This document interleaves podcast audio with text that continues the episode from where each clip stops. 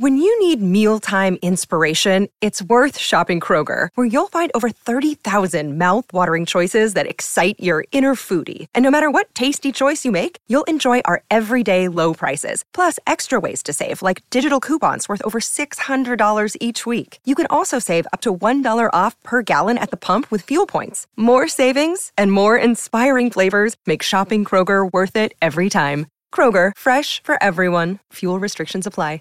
Sick of being upsold at gyms?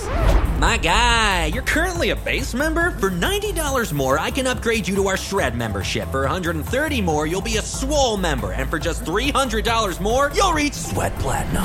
At Planet Fitness, you'll get energy without the upsell. Never pushy, always free fitness training and equipment for every workout. It's fitness that fits your budget. Join Planet Fitness for just $1 down and $10 a month. Cancel anytime. Deal ends Friday, May 10th. See Home Club for details.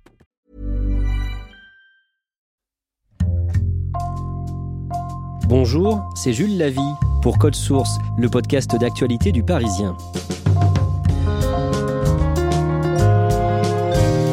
Un baril de pétrole vendu à un prix négatif. C'était le 20 avril, les cours ont ensuite un peu remonté, mais nous avons voulu mieux comprendre cette information. Qu'est-ce que cela signifie concrètement? Comment en sommes-nous arrivés là? Code Source refait le film des événements avec Erwan Benezé, journaliste au service économie du Parisien, en charge notamment de l'énergie.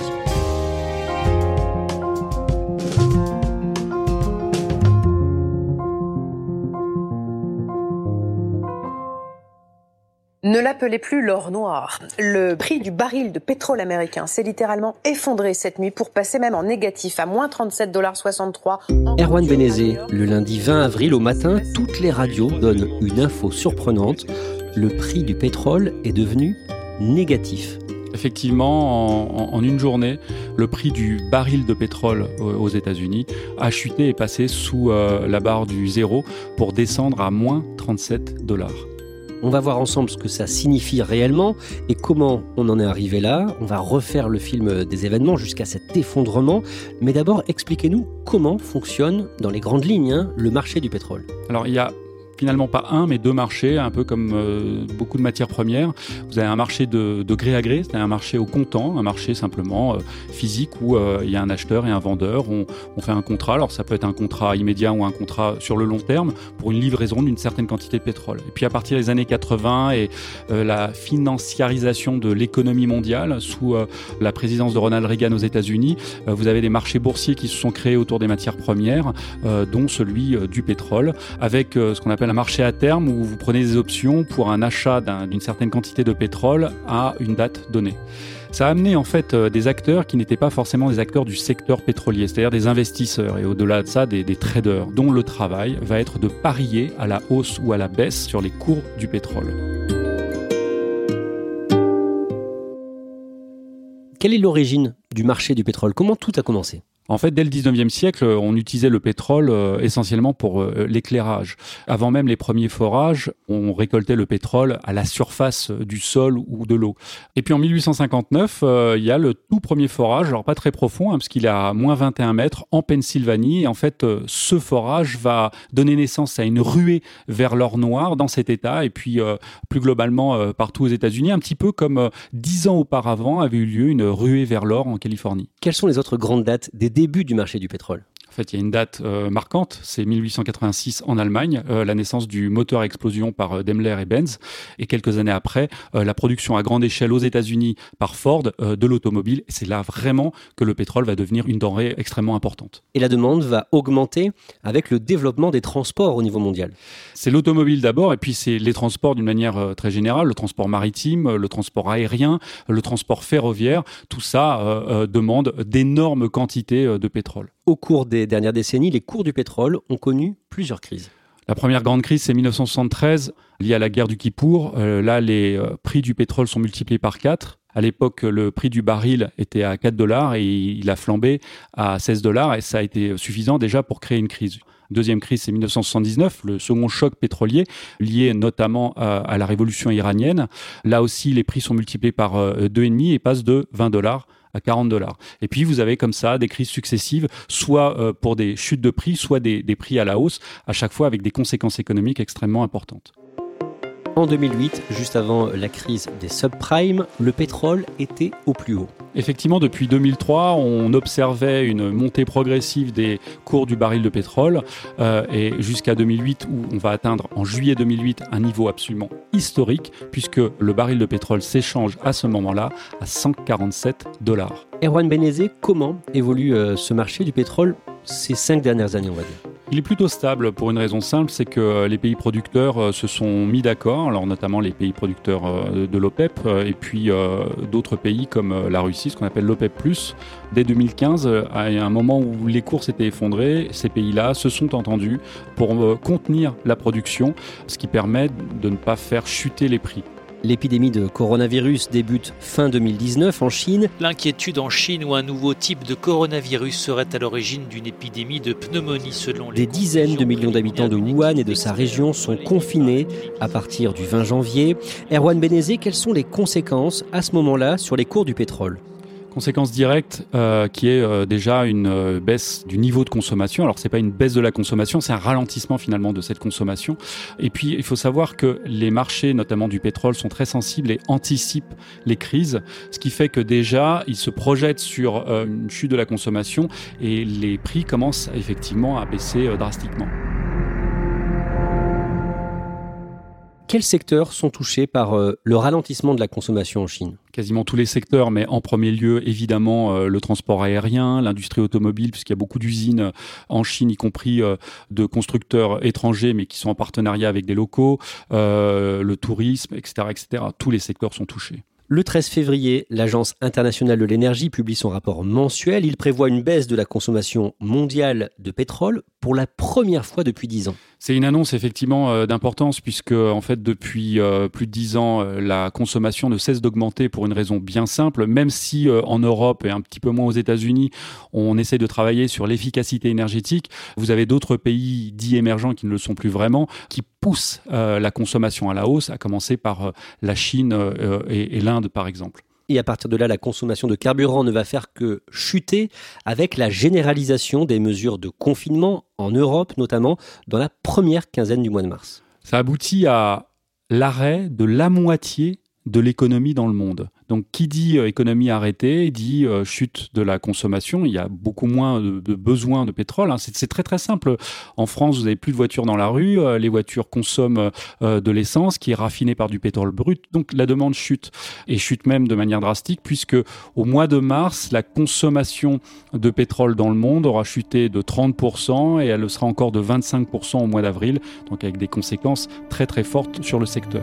Les 5 et 6 mars, l'OPEP, l'organisation des pays exportateur de pétrole, se réunit en urgence à Vienne, en Autriche, où se trouve euh, son siège. Pourquoi? Alors elle se réunit avec d'autres pays euh, partenaires, dont la Russie, euh, l'OPEP, avec un objectif extrêmement simple, essayer de réduire la production, en tout cas de la contenir, ne pas produire plus pour essayer de lutter contre la chute des prix qu'ils sont en train d'observer. Mais les pays qui font partie de l'OPEP, sont très loin de tous s'entendre. C'est une sorte de billard à trois bandes entre les grands acteurs euh, producteurs de pétrole que sont l'Arabie saoudite, euh, la Russie et les États-Unis. En fait, chacun cherche à augmenter ses parts de marché, à avoir le plus de clients possible. Ils sont prêts à brader leurs prix, notamment pour pouvoir euh, piquer des, acheteurs à leurs voisins, à leurs concurrents. Donc ils n'arrivent pas à s'entendre sur le fait de moins produire, c'est ça? Exactement. La Russie ne veut plus moins produire pour contenir les prix. Ici, ce ne sont pas les chiffres d'experts qui fonctionnent, mais la politique. Les Russes vont résister jusqu'au dernier moment pour ne pas réduire leur production. Ils sont prêts à brader euh, leur, leur, pétrole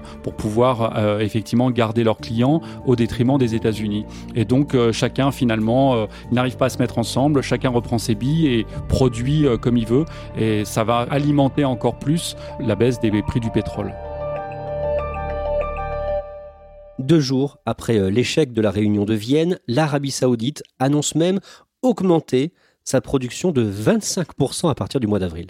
Là, l'Arabie saoudite donne l'impression d'en faire qu'à sa tête et augmente euh, sa production de moins de 10 millions de barils par jour à plus de 12 millions, ce qui là encore va contribuer à la chute des prix. Et d'autres pays continuent de produire plus. Tout le monde fait pareil, la Russie, les États-Unis. Il faut savoir que c'est compliqué, euh, notamment pour les États-Unis, par exemple, de, de, de fermer euh, un, un, puits de pétrole. Ça coûte cher, ça le met même en danger. Et donc, euh, les producteurs locaux aux États-Unis se refusent à, à contenir leur production. Au même moment, l'Organisation mondiale de la santé, l'OMS, déclare que l'épidémie de Covid-19 est désormais une pandémie. Cette propagation inquiète les marchés financiers? La chute de l'économie, la chute de la consommation euh, est mondiale. C'est vraiment la bérésina sur les marchés euh, financiers, notamment les marchés du pétrole, où le pétrole continue à chuter et descend euh, parfois sous la barre des 20 dollars euh, le baril. Du coup, un problème va se poser, c'est celui du stockage du pétrole. Il y a des grands sites de stockage un peu partout dans le monde. Et puis, à un moment, les, cuves sont pleines. Ça pose un, un, problème physique de stockage, à tel point, c'était déjà arrivé en 2015, que quand on ne sait plus où mettre le pétrole, eh ben, on le met sur les supertankers, qui sont d'habitude juste des réservoirs euh, pour transporter euh, le pétrole sur la mer. Et là, vous avez euh, ces grands bateaux qui sont loués bien plus cher que d'habitude pour stocker le pétrole dans les embouchures des ports en attendant que la situation s'améliore. Le secteur est en crise notamment aussi aux États-Unis? Faut savoir que depuis 2015, on a développé une technique euh, dite de fracturation hydraulique, c'est le pétrole de schiste ou le pétrole de roche-mer, qui a permis aux États-Unis en 2019 de devenir le premier pays producteur au monde. C'est ce qui a aussi contribué d'ailleurs à, la chute des, des, prix du pétrole, parce que bah, avant les États-Unis achetaient du pétrole à l'étranger et là, en fait, ils le produisent pour leur propre consommation, mais c'est autant de pétrole qui n'est plus vendu aux États-Unis qui doit trouver acquéreur ailleurs. Le pétrole de schiste ce sont des milliers de, petits producteurs aux États-Unis pour un pétrole dont l'équilibre économique est autour de 40 dollars le baril. Donc quand vous descendez en dessous, ben, c'est le risque que ces milliers de producteurs mettent la clé sous la porte. Et comme l'a dit Donald Trump, c'est euh, des centaines de milliers d'emplois qui sont euh, menacés. Comment est-ce qu'il réagit, Donald Trump, justement? D'habitude, il pense plutôt aux automobilistes et là, pour le coup, c'est une main tendue au secteur pétrolier et il annonce par tweet que le gouvernement américain va racheter euh, du pétrole pour les réserves stratégiques. Il faut savoir que chaque pays a des réserves pour pallier à, des coups durs et donc là, il annonce qu'ils vont racheter 75 millions de barils euh, aux producteurs, à la fois pour pouvoir déstocker et euh, le pétrole est tellement bas que ça permet au gouvernement américain d'acheter du pétrole peu cher. Le 9 avril, les principaux pays producteurs de pétrole se réunissent, cette fois par visioconférence. Ils se mettent d'accord pour euh, réduire leur production de 10%, mais le prix du baril continue de baisser dans le contexte mondial de la pandémie de coronavirus, c'est un peu un pansement sur une jambe de bois. En fait, ça ne suffit plus, alors que d'habitude, quand l'économie euh, fonctionne normalement, effectivement, une telle annonce a un effet immédiat sur les marchés du pétrole. Mais là, en fait, la chute de la demande est telle que ça ne va pas inverser la tendance le pétrole américain s'est vendu à prix négatif, incroyable, pendant quelques heures aux États-Unis hier. Est-ce qu'on va bientôt rouler avec de l'essence gratuite? Erwan Benezé, on en arrive au point de départ de, de, cet épisode et cette info spectaculaire le 20 avril, le cours du pétrole américain atteint les moins 37 dollars le baril. D'abord, ça veut dire quoi? Ça concerne l'un des deux grands pétroles de référence. Il y a le, Brent qui s'échange à Londres, euh, le Brent de mer du Nord, et puis aux États-Unis, à New York, euh, s'échange le WTI, c'est le West Texas Intermediate. Ça veut simplement dire que quelqu'un qui a acheté euh, du pétrole et qui finalement ne peut pas le prendre parce qu'il n'a pas la place pour le stocker, cherche à le revendre et comme personne ne veut l'acheter, il est prêt à payer le futur acheteur 37 dollars par baril de pétrole pour qu'il lui prenne ce pétrole qu'il a sur les bras. Pourquoi ne pas le stocker et le garder pour plus tard? Bah, parce que comme la demande a chuté euh, au mois de mars de 30%, les cuves sont pleines, il n'y a plus d'endroit pour stocker le pétrole. Et ça coûterait trop cher finalement de, de, stocker le pétrole pour le revendre plus tard? En fait, tous les endroits où il resterait encore un petit peu de place, bah, il y a une inflation euh, de la location. Par exemple, je parlais de ces super tankers euh, qui peuvent euh, éventuellement stocker du pétrole. Les prix de location par 24 heures ont été multipliés par 5. Donc, ça coûte presque plus cher de stocker le pétrole que de le revendre à perte à quelqu'un. Ça, c'est un phénomène réel ou un phénomène financier? C'est au départ un phénomène financier, hein, l'inversion des cours, des cours négatifs, mais qui sont basés sur quelque chose d'extrêmement concret, d'extrêmement réel, qui est le stockage. En fait, c'est très simple. C'est vous avez une cave dans votre maison, cette cave elle est pleine. Vous avez acheté euh, du matériel que vous avez besoin de stocker, donc il faut vider votre cave.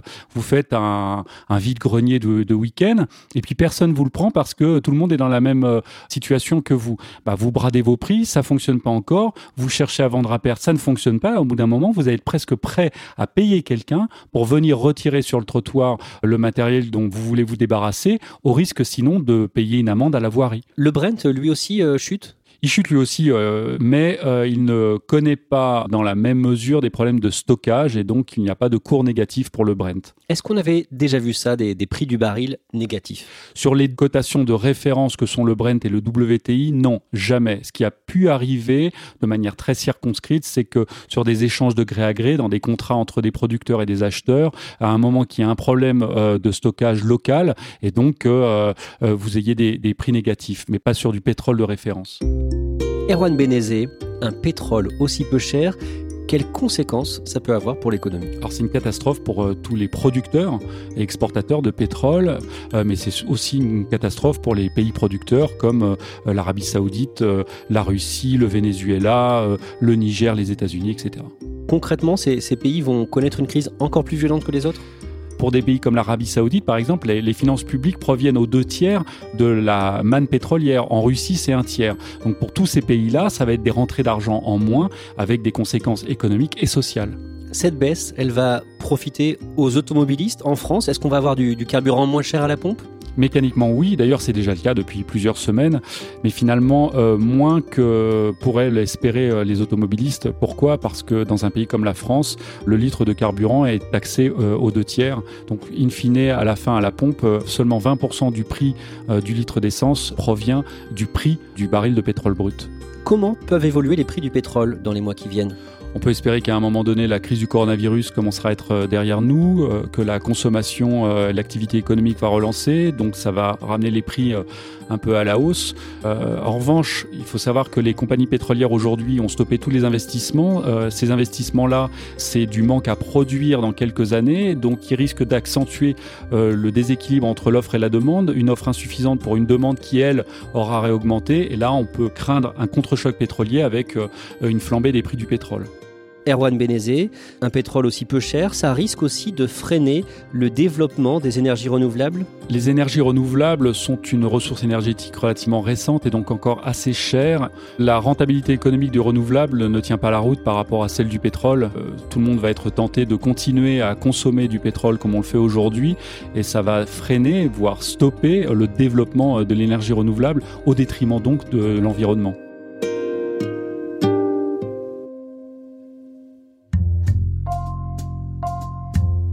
Merci à Erwan Benezé.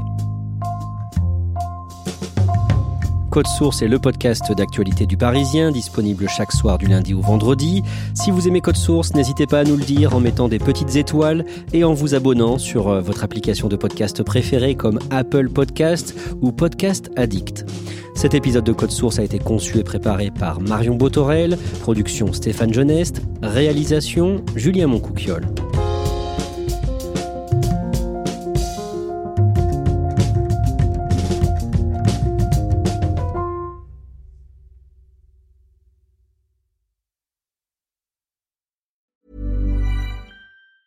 A lot can happen in three years, like a chatbot may be your new best friend. But what won't change? Needing health insurance. United Healthcare Tri Term Medical Plans, underwritten by Golden Rule Insurance Company, offer flexible, budget friendly coverage that lasts nearly three years in some states. Learn more at uh1.com.